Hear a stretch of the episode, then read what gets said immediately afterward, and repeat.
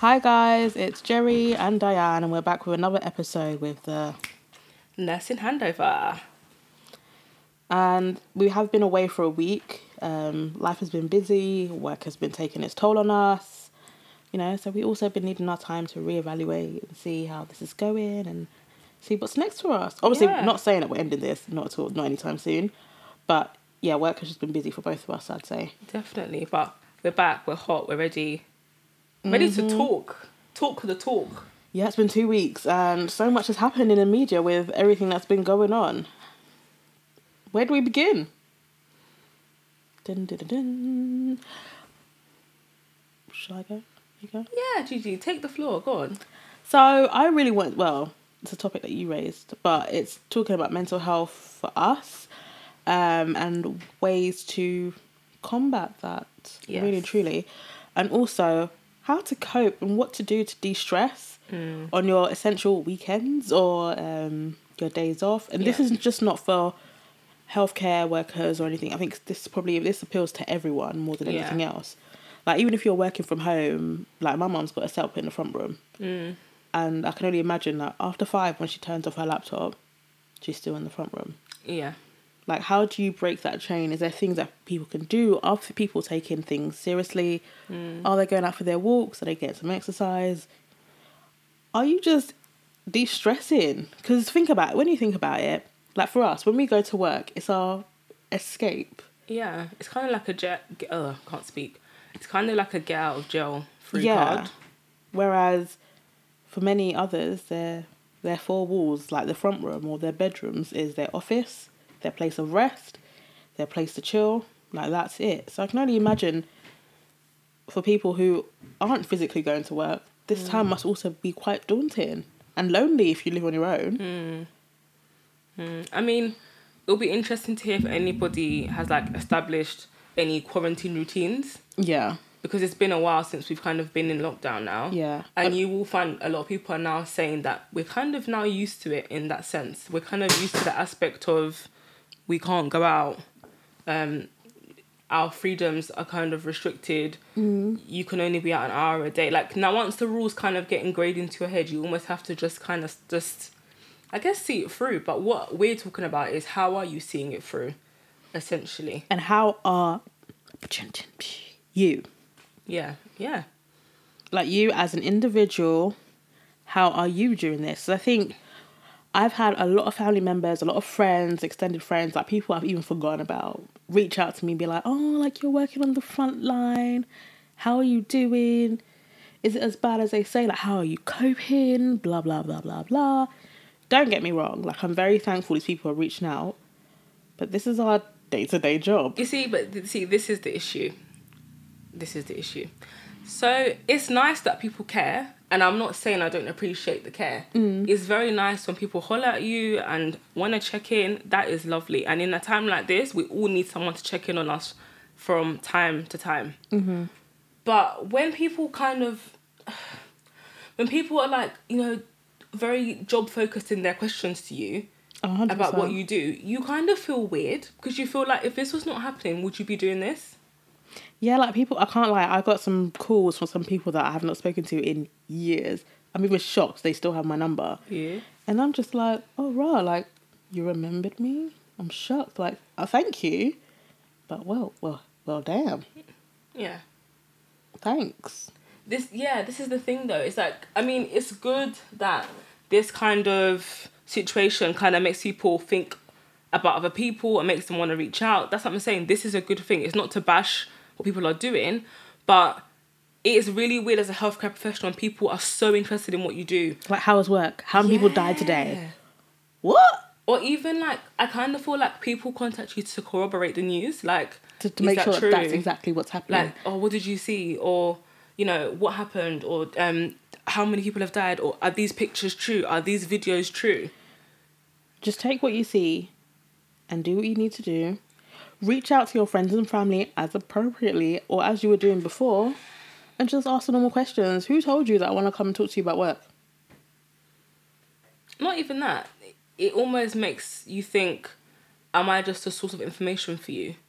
one hundred. In a sense of, okay, I've read all the stuff that I've read on social media. I've read the, the news papers, for example. I've watched the news, but you're in the thick of it. So I'm just going to come to you every single time and kind of ask you what's happening. And it's fine now and again to have a conversation, because of course we can also start this conversation. Be like, yeah, you know, this was like this today, or we heard this. Because of course, if you know something and you think, okay, what I've been told can benefit the masses, why are you not going to inform those you care about or put it out on a platform where you know what you say will, will be appreciated and will be acknowledged?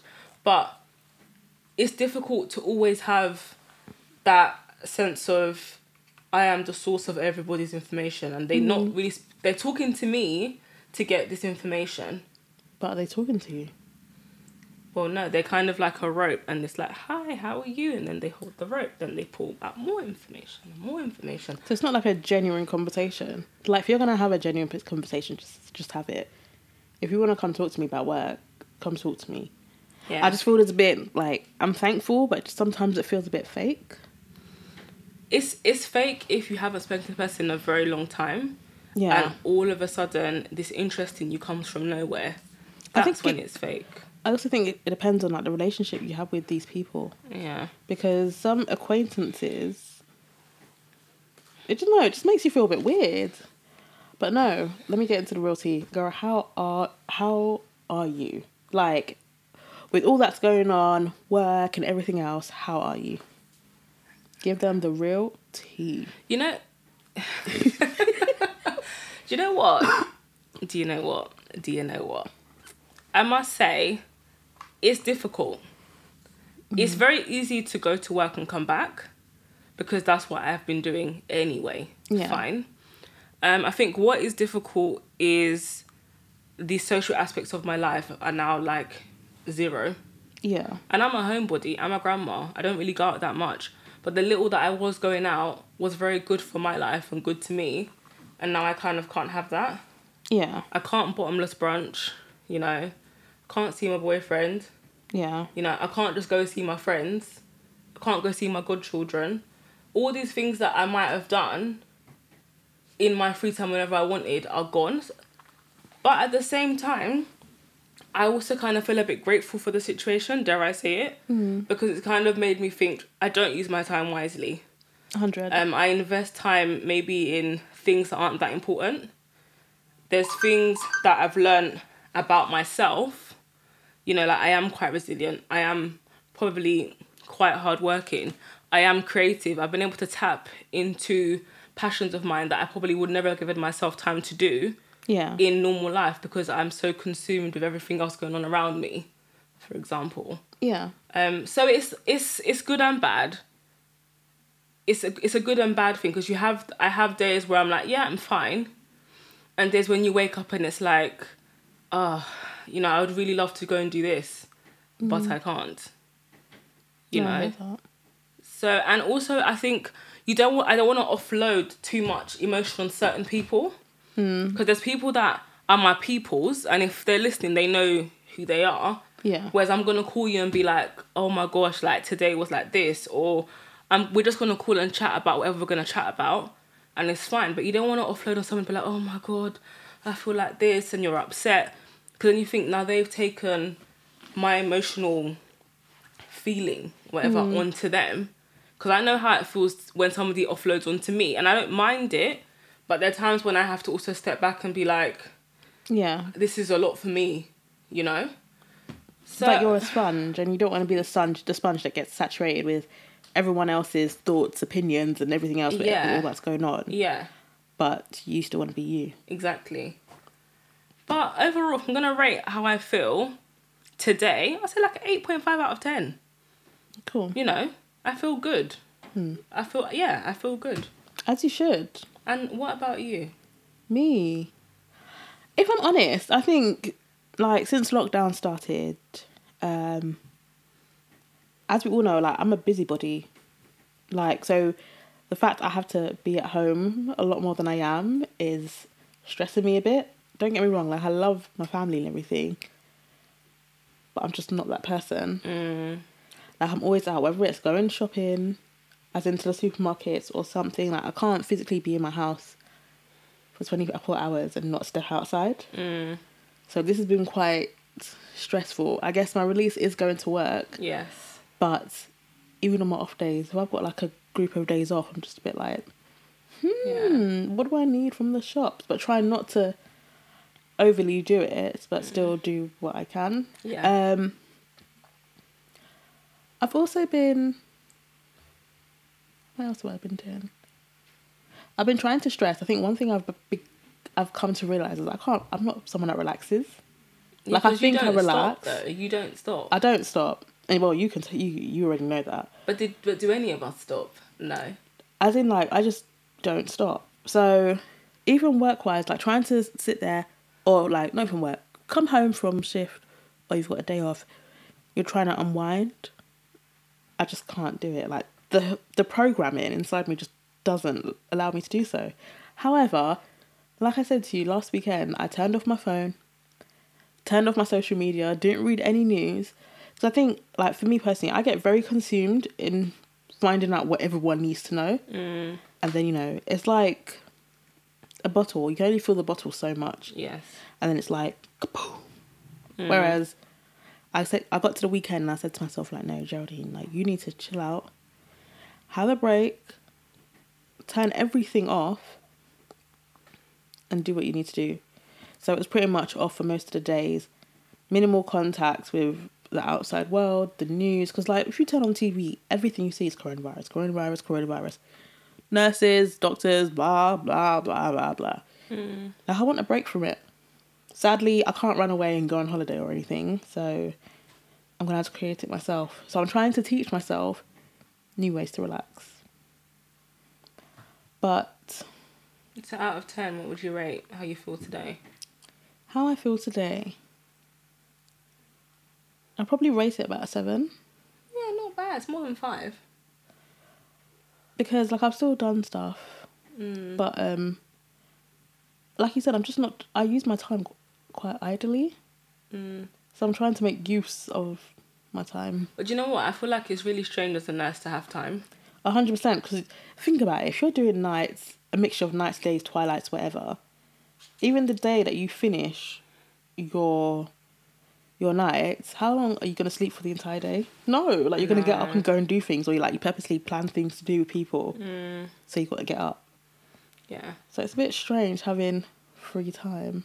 And free time where it's not governed by plans. No. It's not that you have commitments, because the only commitment you have is to sit in your house. Yeah, you can't go anywhere. You know. But it's a life adjustment. And this is what we're talking about with my cousins. I mean, they're listening. And we're talking about the fact that we will never have this again. Maybe not in our lifetime anyway. No. But we'll never have this chance. And I kind of feel like going on the whole mental health and well-being of not just healthcare professionals, but people in general... Um, it's kind of taking the positive from the situation yeah. and kind of um, looking at it and thinking, okay, so we're in this situation. We don't know what we're going to get out of it. How am I going to make the most of it? What am I going to do to utilise my time well? And like a lot of people say, it doesn't mean, oh, you have to have a business plan and you have to do this research and you have to do this, or you have to have, I read my books, I meditate, I do this, I do that. Sorry, it went down the wrong hole. Had some water, guys. Definitely don't have corona. So I kind of feel like no one should feel like they have to be doing a certain thing to like they're coping. We all cope different. We all have different strategies. And it's okay to fall apart one day and then wake up tomorrow and be like, right, I'm good today. Yeah. That's the whole point. But it's trying to take the positive out of what's happening. Look at it like being back in school on a long six-week holiday.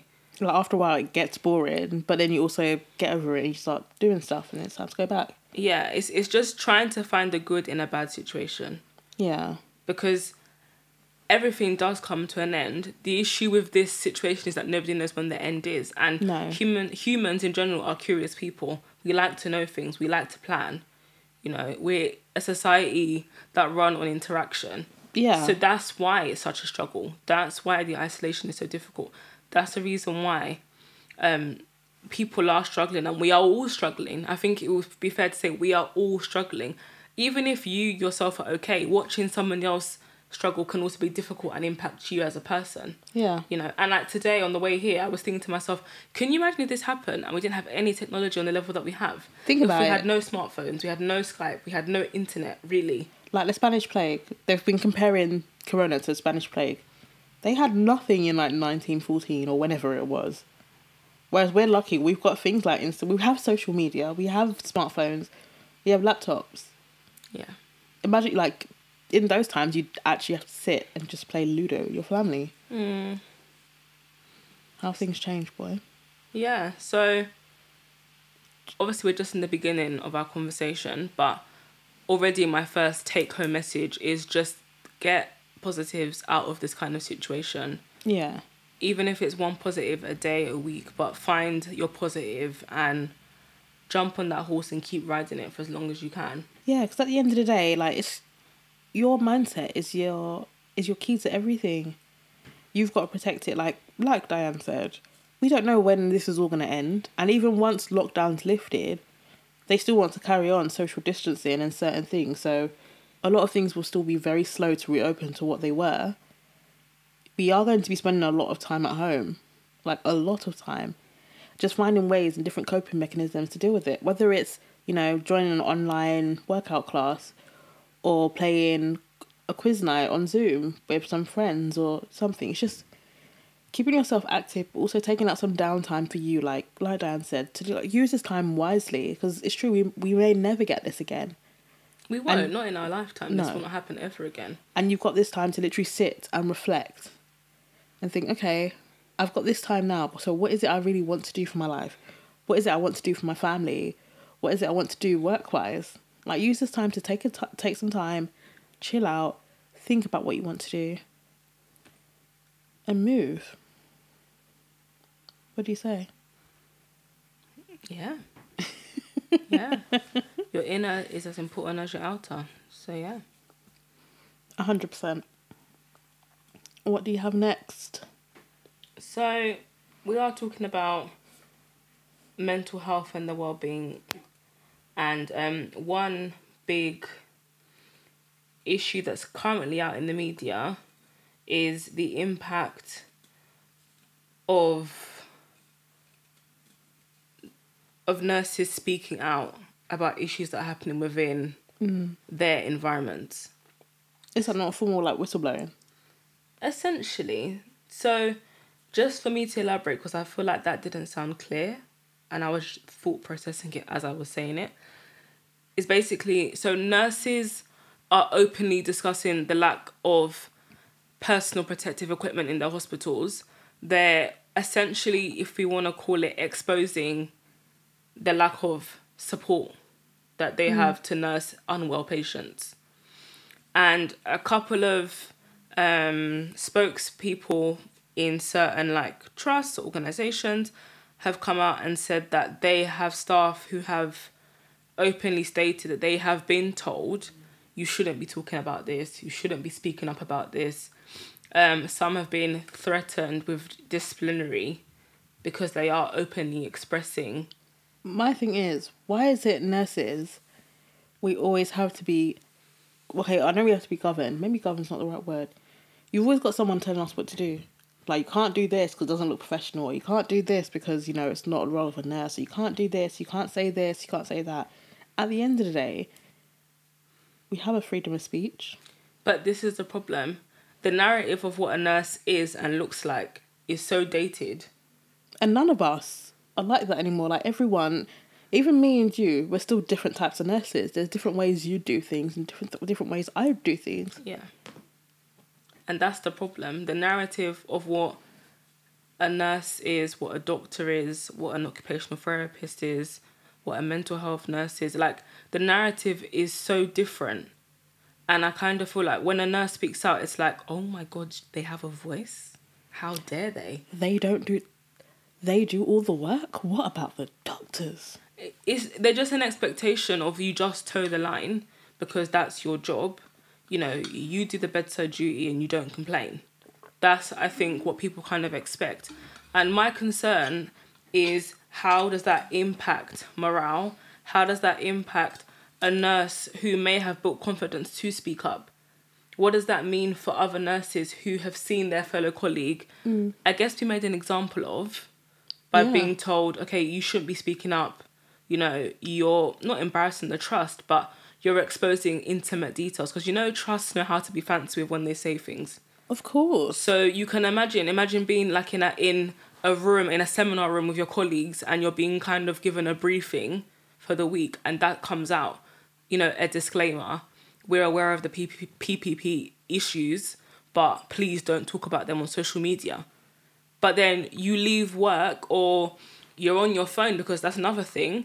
Because we all have smartphones, things we, spread we, like we, we, we forever have access to social media.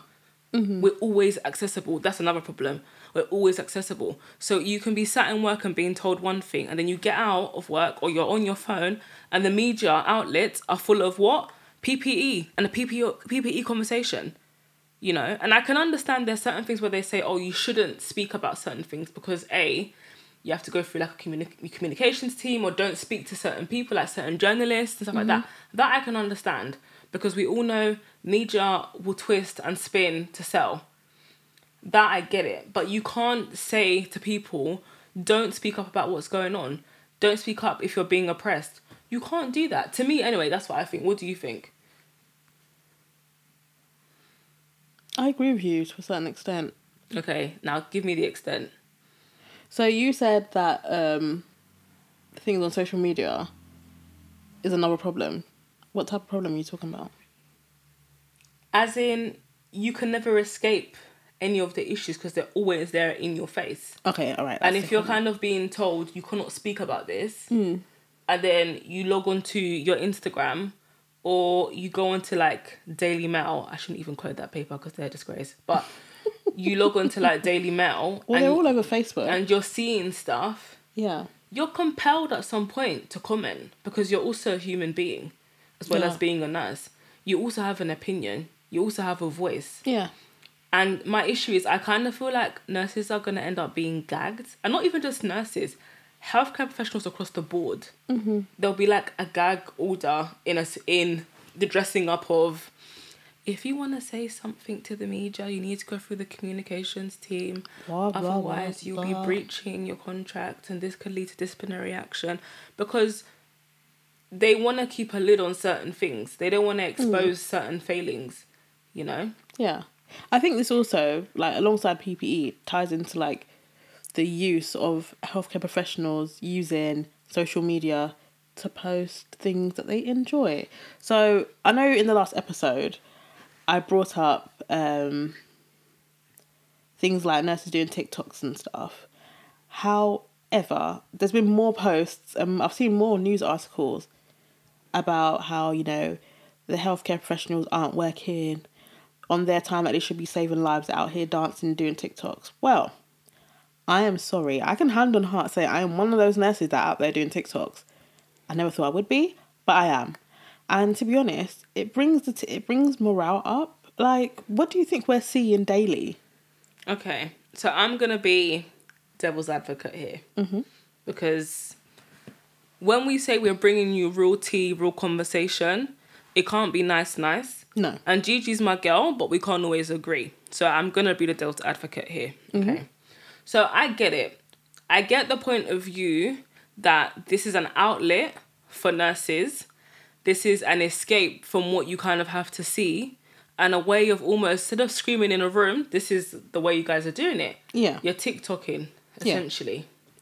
Yeah. I personally haven't TikToked. I haven't. I just, yeah, I haven't done it.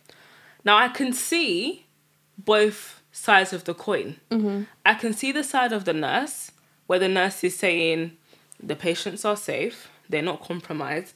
It could even be the end of a shift, because people don't even know when these videos happen. People just no. are assuming and making statements. So I can see that. And also, it's just a bit of fun. No one's getting harmed. It's not as if they're standing over the patient, ventilated, and going dancing. You know, no, it's not as not. if any confidential on any confidentiality is being breached. So I can see that aspect, but I can also see the flip argument. Mm-hmm. And the flip argument is, okay, A, if nurses, and a lot of the videos are showing a lot of nurses, like more than five, doing these TikToks, some of them. So if groups of nurses are doing these TikToks, people then perception is, so they, there's a lot of them, first of all. This shortage that they're talking about, but they look at all of these people dancing, one. Number two, they're in P P E, because some people, some videos have been in P P E. Okay, yes, that I... And that I'm so some you. people are wearing like the glove, the mask, the visor, the goggles, you know, all these precious equipment that we are in such dire need, and they're dancing around in it. So then some people are questioning and saying, so if there's a shortage, what are they doing dancing around in it? Have they already used it with a patient? Then they're all dancing together with the equipment. So what does that mean? That's not good infection control. Yeah. If you've been with a patient and you're all dancing in it. But then, hold on, you're all dancing in it prior to touching the patient. So then you've wasted it, because now you've danced in it. You can't now use it, can you? Well, no. Right? Number, that's, I think, what was that? One, one, two? My second reason? I don't know. I don't know where I am. But another issue is, they're finding that because coronavirus is the biggest problem at the moment, other um, conditions or sicknesses, so like oncology, people like that, they're saying that they're suffering, I think, because all everything's been thrown into corona, mm-hmm. that that client group are now kind of being neglected. Not not my words, but this is what is being shown. Okay, so I hear what you're saying, but when it comes to that, wards and managers and managers and managers and directors of nursing, as far as up it goes, are making conscious decisions to move staff. They won't, unless they're reducing their bed capacity on their wards, they're not doing this in compromise um, to compromise the patients. The patients are always the main goal. Mm. It's the safety of your patients that will forever be your main goal. So, for example, like I posted a TikTok um, that we did a few days ago. And yes, there's a lot of us in there, but there is still also nurses in the department who are still looking after patients. I think a lot of people aren't are thinking like, oh, you know, well, whilst you're doing this, you've left everyone. You guys have just left all your patients to come and dance. Yeah. When that's not the case. Like, just because you see a lot of nurses doesn't doesn't mean that there isn't nurses still working. Still working. Yeah. You take your time to do this. Like, you don't just say, okay, everyone, let's get out now. I'm gonna do this. Mm. No, because at the end of the day, you've still got patients to look after. And if it's, it, it's a hospital. It's not a social club. Yeah. And if we have to stay, if we have to go to work, and this is the only way that we're going to be able to socialise and basically break our backs, why can't we have a bit of fun? Like, mm. it's not all doom and gloom. Like, you see all the numbers of people dying. Like, we're fighting hard against this. Mm. So taking a, it's like taking a break. It's, yeah. The moment you take a break, people are like, why are you taking a break? This is not your time to break. This is your time to work. You don't deserve a break. Who are you to tell me I don't deserve a break? Who are you to tell me that I don't deserve to do what I want to do on my off time? Mm. Who's to say that I'm making these videos when I should be working? This could be break. Mm. Or I could I could have finished my shift. Yeah, or I could be starting my shift. Yeah. Just because I posted it at like eleven thirty in the, in the morning doesn't mean that it was taken right then. Mm. It could have been taken three weeks ago. Yeah. But I think people need to be more understanding. And also, this goes alongside what you were saying about like freedom of speech stuff. Yeah. People need to be more understanding. And yes, social media is a is like the biggest outlet of it all. Mm. If I'm going to open up Facebook or Instagram or Twitter and see all this stuff about how, you know, we've given this hospital a thousand pieces of P P E or whatever, and my ward doesn't, I'm going to be angry and frustrated. This is even just like the testing, that like they were testing celebrities and M Ps who have no symptoms, mm. yet you've got N H S staff on the front line who are dying from this. And dying at an alarming rate. So, yes, you can come and quick at me about, you know, us having a break and doing a TikTok and making these sorts of videos, but again, with mental health, this is what's going to boost your morale. Mm. It's not for everyone. Like, every nurse has their own take on it. I can only speak for myself and say like I like I love my job, but I also want to have fun. This situation is not fun, mm. and yes, we have busy shifts, and yes, we don't have so busy so as many busy shifts. Yeah, but I still want my working day to be productive. Mm. If it means I have a little bit of fun with it, and you know I put myself out there and do it, then so be it. You want me to deliver great care? How am I going to deliver great care if my mind's not in it? Mm. Do you get what I mean? I understand what you're saying. My question is, what do you think if Trust issued a statement saying nurses need to stop doing it? Do you think that people, they'll be met with resistance? Oh, one hundred percent. Because the people that are enforcing it are not people working on the front line. They're the big bosses that are sitting at home Skyping each other for meetings. They're not the ones working with these patients. Yeah, I guess they're not in the face of a trauma, are they? No. So if this is how we're working to combat this, who are you who are sitting at home comfortably on your sofa with your daytime T V on the side and your laptop going to tell me otherwise? Unless you're here with me doing it, that's a different story. But then you see, but this is the problem. Because the world is on standstill and the N H S is the main attraction, all eyes are on N H S. That's the problem. And every little thing that anyone does, it's literally up for judgment. It's up for criticism. It's up for praise. It's up for, you know, for scolding. That's mm. an- that's another pressure that can affect your mental health, because you kind of feel like you're on pressure to perform at your best. You're on pressure to, to I guess, deliver the best care. And we always deliver the best care. Mm-hmm. But at the moment, you're like, it's like all lights, camera, action are on you. Yeah. Essentially. And it's almost as if people don't realise you're almost backing professionals into a corner at times. Mm-hmm. And you're not giving them the opportunity to speak out or speak on certain things. You know, I've seen people's comments under some videos. I've seen people's comments under some memes, and like, oh, how dare they, and people are dying and they're doing this and they're doing that. But again, it goes back to the main topic that we're starting with, is the whole mental health and coping. Mm-hmm. Everybody's different, and people need to acknowledge and accept that. So the same way, like, Gigi will do her TikTok videos, I may not do a TikTok video. And that's fine. Yeah. It's our different co- ways of coping. Right. Like, for us, like, we had our director of nursing in there, like, our matron, like, everyone was in it. But that's what brings the team together. Obviously, I'm not saying that, you know, teams have got to be out here doing TikToks. But everybody's different. And also, as well, people... people's teams are very different. Yeah, so don't get me wrong. Like, yes, we had quite a lot of our own management also in there, but there were still people out there, still people in their areas, still working, looking after patients. No one was left unattended. But then, to me, I find it so crazy that we have to disclaim that. This is what I'm saying. Because I feel like it's common sense, not common. Like, who would walk away from, like, a twenty-four-bedded environment and just say, let's all go out and dance and leave all the patients? Come on, people. Like, don't let quarantine make you stupid, because it's common sense. one hundred percent. Because if it isn't, when, you, when you're at your jobs and you go for, a, for example, like a cigarette break, does anyone question you there? No. But you want to question me taking, you know, my fifteen minutes out to step out from what I'm doing and take a breather. So that also brings me to the other... like, social media public thing. So obviously the TikToks is the clapping. So we have an episode about the clapping. Yeah. But there have been videos of healthcare professionals videoing their clapping for the N H S, like, in their trusts. And there's no social distancing in those videos. Groups of, like, nurses, of police, of firefighters... all standing in very close proximity together, clapping their their faces off. And I get it, because, you know, we're now doing this every week. Which I wish we could. And we've talked about that in the last episode, about how we all feel about that. Mm. But to me, like, that is poor role modelling. And again, I mean, it goes back to the pressure that N H S has. Like I'm saying to you, we're on the spotlight, because mm.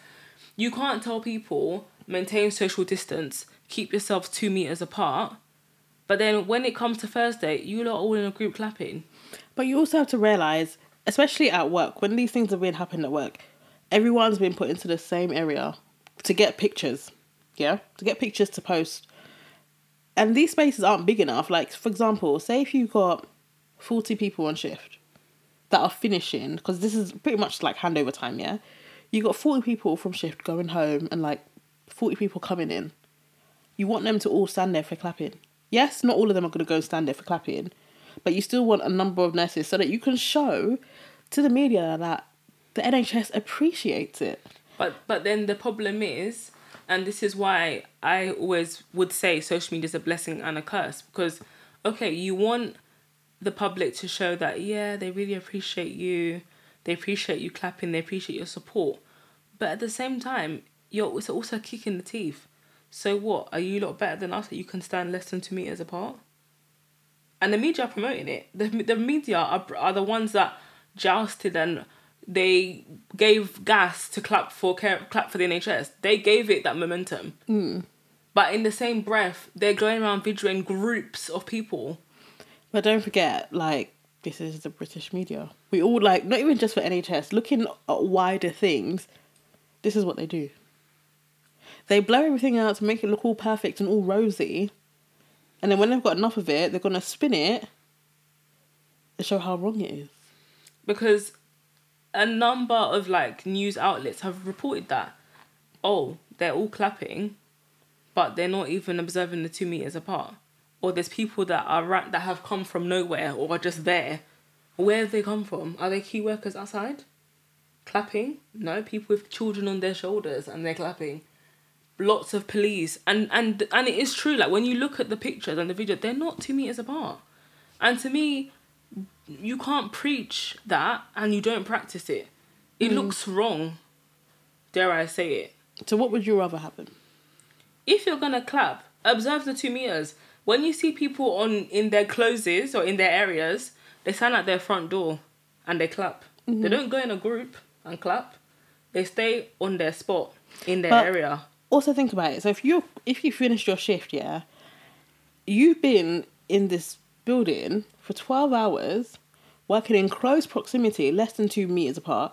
Because think about it. If you've got your patients, that you sometimes like you have to be your hands on. No, but yeah, I've so been, what's I've, the... I've been at work less than two meters apart, but my it my my unit or my ward have logistically thought about that, which is why they've implemented face masks, which is why they've implemented visors, why they've implemented certain things. But when I'm outside, I don't have any of those things on me, so why am I standing close to you?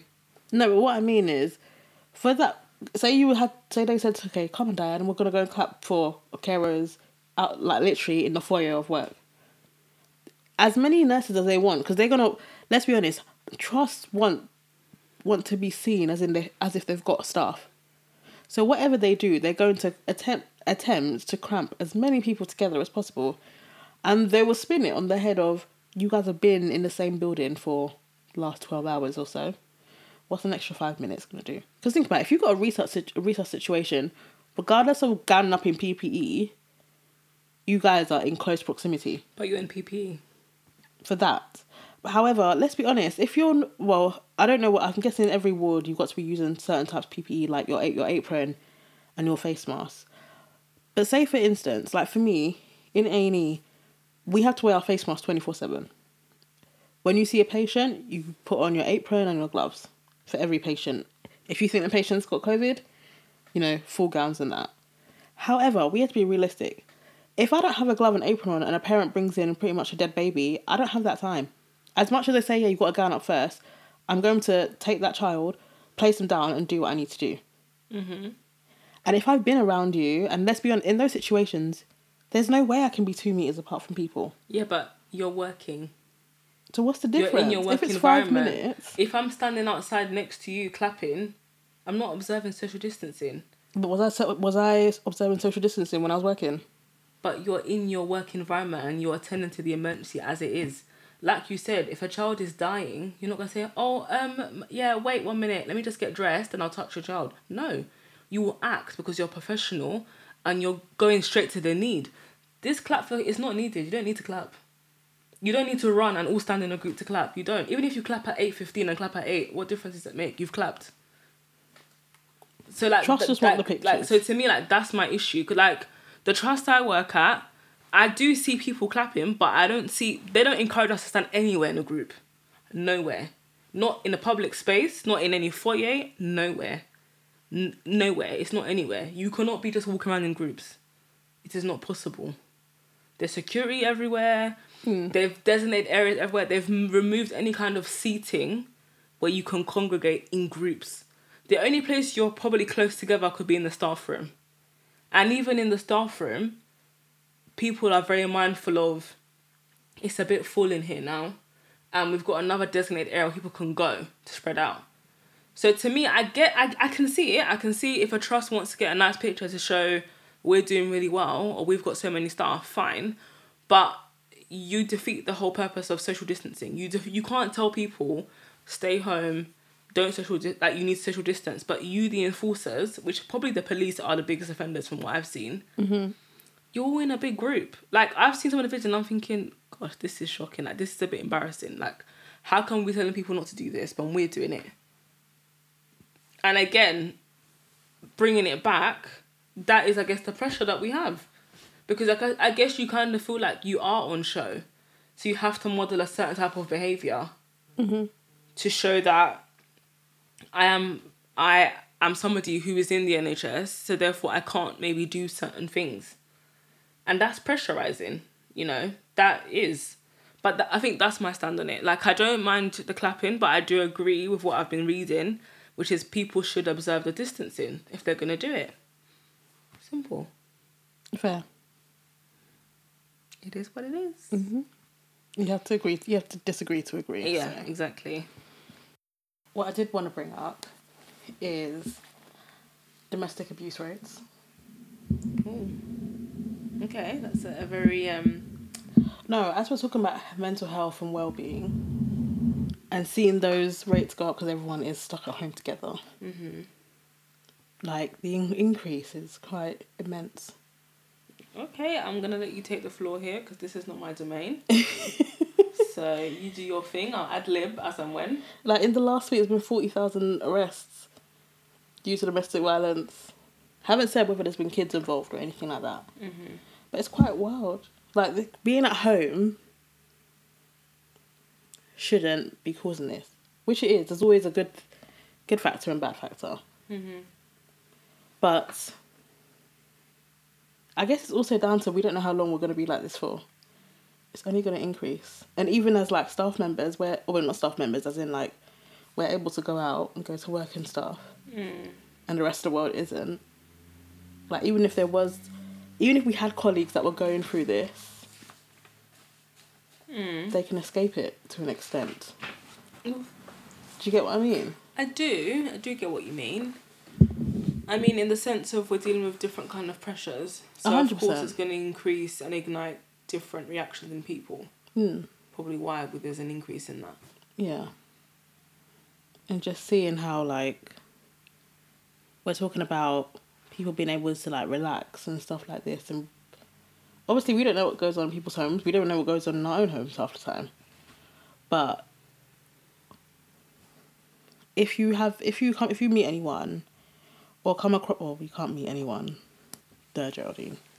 But if you like come across people that you think, you know, there could be something going on. Sometimes just talking to that person individually, not necessarily like FaceTime or something, but even just dropping a text mm. with some codes. Sometimes that could help. Mm. And also, just rem- like just taking care of yourselves. Yeah. Because then that also goes into the topic, um, into like, is it the R C N or the Nursing Standard that have, or whoever has created that phone line? Yeah, so it's Samaritan not... and Hospice U K have a mental health hotline. It's advertised mainly on the Nursing Standard um, webpage, mm. but I'm sure there's quite. I've seen quite a few for domestic violence and a few others. Yeah, so they have like a text number that people can like message twenty-four hours, but they also have a hotline from seven a m to eleven p m every single day, and I guess it's an opportunity for people to talk. Yeah, if you're not being able to do it at home, and I guess if they have anxieties or have fears. Or just want a listening ear that probably doesn't know them, so they can speak freely. They have that available to healthcare professionals. But this was put on a nursing webpage, mm. just to put that out there. But I think there are there is a few other ones that aren't just for like healthcare professionals. Um, I'll find them and I'll upload them to our Instagram page. This is so off topic, but it's just come to me. Do you know this is going to stir up controversy? It comes up. It's. It, brings up controversy everywhere. There is a line for healthcare professionals who um, feel like they have um, feel like they're going to do some inappropriate stuff to children. It is wild. Okay, hold on. What? Where has this conversation come from? We've gone from look after your brain and clap and social media distancing. It's literally just and... come to me. I got to it in one of my training sessions. Oh, God. Okay. It's just weird. Right. I'm not... Well, I, that can be shared too, but still, it's a bit, it's a bit weird. Weird and wonderful.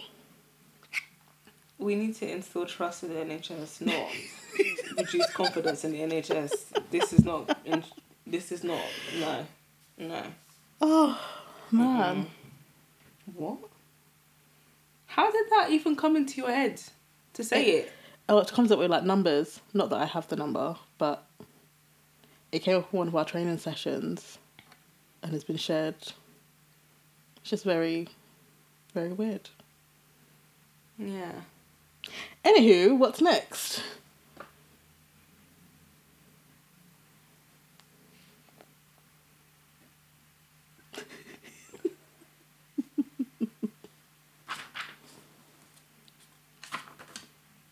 Oh, no, that's good stuff.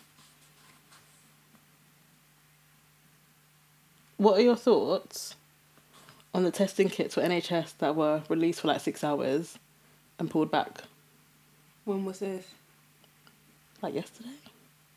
Well, when they said all essential workers can now be tested in their household if they've had symptoms. No, um, there was an online thing. Like they, you could request for a testing pack for N H S staff. That was put on for like six hours and they redacted it. No, I didn't know about that. All I did know was that they were now saying all essential workers could be tested. I knew that bit.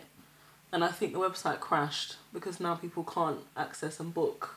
Yeah, but they've pulled it back. They've said like, yeah, no one can do it now. Yeah, but you know, the problem is with the government at the moment, they kind of dangle things and kind of look at the reaction and they take it back. Then they rediscuss and then they bring it back. They don't know what they're doing. No, which is everything is a freestyle, and if Boris out of action in Chequers, you know, it's the dummies that are left to kind of just like play with the plans and hope for the best till he comes back. That's the problem. If you have no leader, how can you give proper guidance? You can't. No. You can't. And again, I think that's another problem, is the fact that you can be tested, you can't be tested, you need to have symptoms, you don't need to have symptoms, you can get a test, you can't get a test. The uncertainty is what creates anxiety, is what creates stress that people don't need, let alone a healthcare professional. People don't need that level of stress. And then it raises the whole discussion of, so they're all getting tested, when are we going to get tested? Do you want to be tested? I don't have no symptoms, why would I need to be tested? If they said to you, or came to your unit today and was like, we can test who, who wants to be tested. Will you take it? I don't need it. I wouldn't.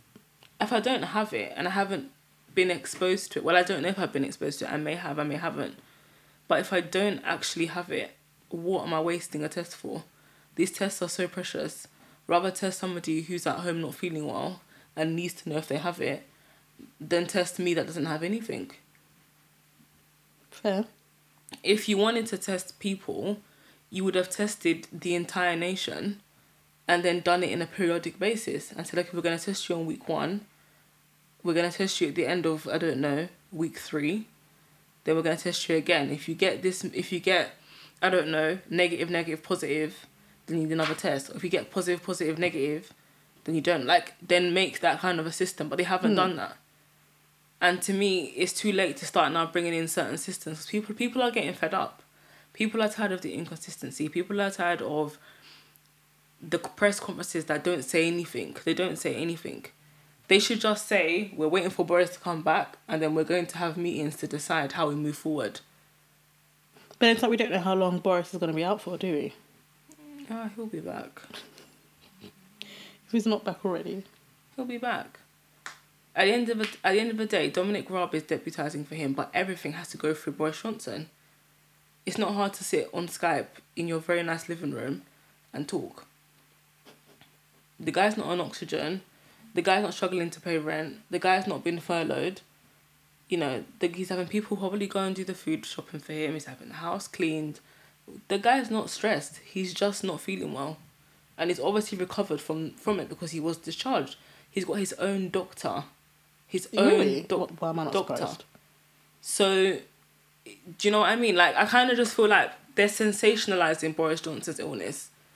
They do you really think so? are. Yes, they are. They are. It's a, it's another way of, oh, I feel sorry for Boris. Where is Boris? No, feel sorry for the people that he governs that are embarrassed by him. Look at all the other countries. People are coming out of lockdown because their countries have either acted appropriately or they're putting in measures to ensure that people still remain safe. In our country, our economy is dropping. The Prime Minister's in a holiday home recuperating. Oh, so he's not even at Downing Street. I've kind of stayed away from the news. Jesus, where have you been? It's in Chequers. It's in Chequers with Carrie. Recovering. In inverted commas. Recovering. We don't all have the pleasure to recover in Chequers. We recover where we got sick in the house. Boy. So, it's the level of uncertainty. And I think, for me, that is an impact, not even on just like on healthcare professionals, but everyone in general. The issues that are going to come out of this, I guess, to me, will be a bit of depression, guilt, um, burnout, P T S D, which stands for post-traumatic stress disorder, resentment. Um, you might have some increase in panic attacks. People that are frightened say that they're struggling. Um, in regards to the profession itself, I feel like there'll be desi- a desire to leave the profession as well. Um, so yeah, I feel like uncertainty leads to anxiety, and then anxiety then channels into so many different avenues, and th- yeah, it's just not a positive outcome at all.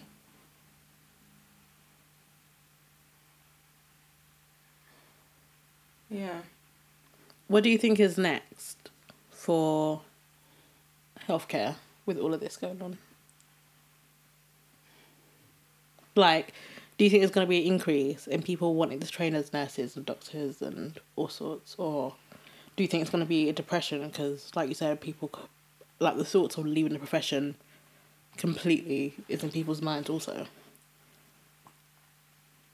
I think there'll be an overhaul in terms of how departments are organised, on systems, on organisations. I think people will still want to do it because it's nursing. People, mm. I think, will still, who, who genuinely care for people and have feel the need that they want to help, will want to do it. But I feel like this will be a really big moment in nursing that will forever be spoken about, especially the fact that twenty twenty is the International Year of the Nurse.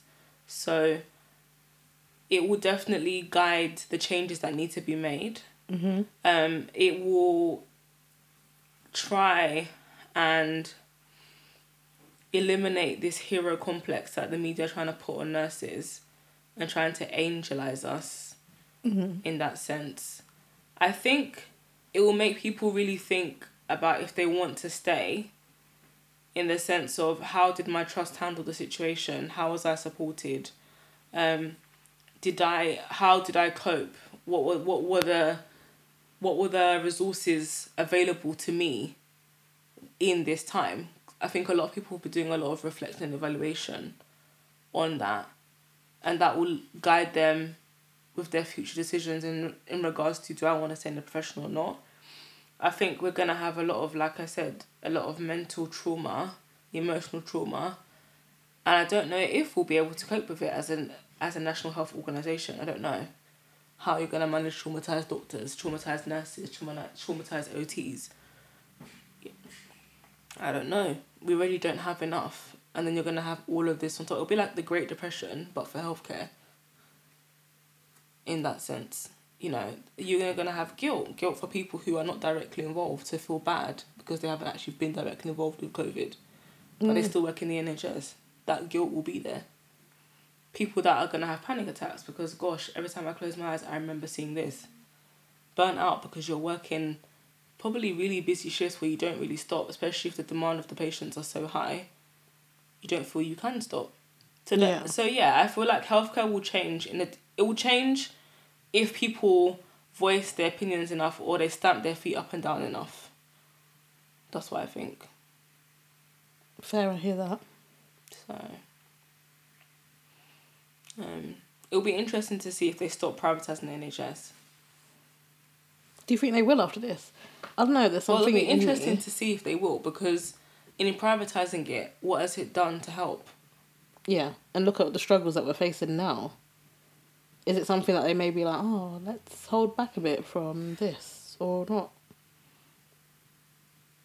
Because as they can see, like, the N H S prior to coronavirus was crumbling anyway. Yeah. And then this just shows it on a, on a bigger scale how much you've taken from it and how much is truly needed. Yeah, like like I said earlier, it's the fact that because everything has stopped, healthcare services are on the stage, and all lights, camera, action are on the healthcare service, and not just of the healthcare service in U K, in United States, in China, mm. in every other country. They're all being having their healthcare picked apart essentially on a daily basis. Your things that would have been kept under wraps are now having to be exposed because there's nothing else to talk about but that. And I don't know. Their question is, is the U K government ashamed enough to make changes? Well, you have to wait and see with that and see what happens. And that's going to be an ongoing development, because as things ease, will they start retracting things? Or if things kind of get worse again, will they then say, oh, okay, now we need to start doing this? There's a lot of measures the government could have brought in to improve infection control, you know, to, to still encourage social distancing and still kind of have some kind of normality to life, but they they don't know. They don't know. Their their biggest issue is a vaccine, and they're kind of relying on that. Well, if we find a med- if we find a vaccine, then we've sorted it. That's, but that's not gonna look after or take care of the long term issues that have come from this situation. It's not. It's just a band aid over what problems they actually created themselves. So, I think, obviously, without how big this has all gotten, it's like a wake-up... It is a wake-up call for them. Because look at what you've done. You thought that making all these cuts was going to benefit us, benefit the N H S, benefit the people. What has it done? Like, there's still a shortage of nurses. Even, like, what you were saying earlier, um, like, obviously, before we got here, like, what we'll say about Nightingale... recruiting all these nurses, but one, you stopped recruitment. It's all gone to bank now. Mm. Are patients still being transferred there? We don't know. Like, you made this big thing about creating this secondary hospital to help offload the patients from the mainstream hospitals with, with all that's going on, and where is it now? Mm. Like, you lit a candle under it, like, with fireworks and all. Have you heard anything about it? You don't even hear about it anymore.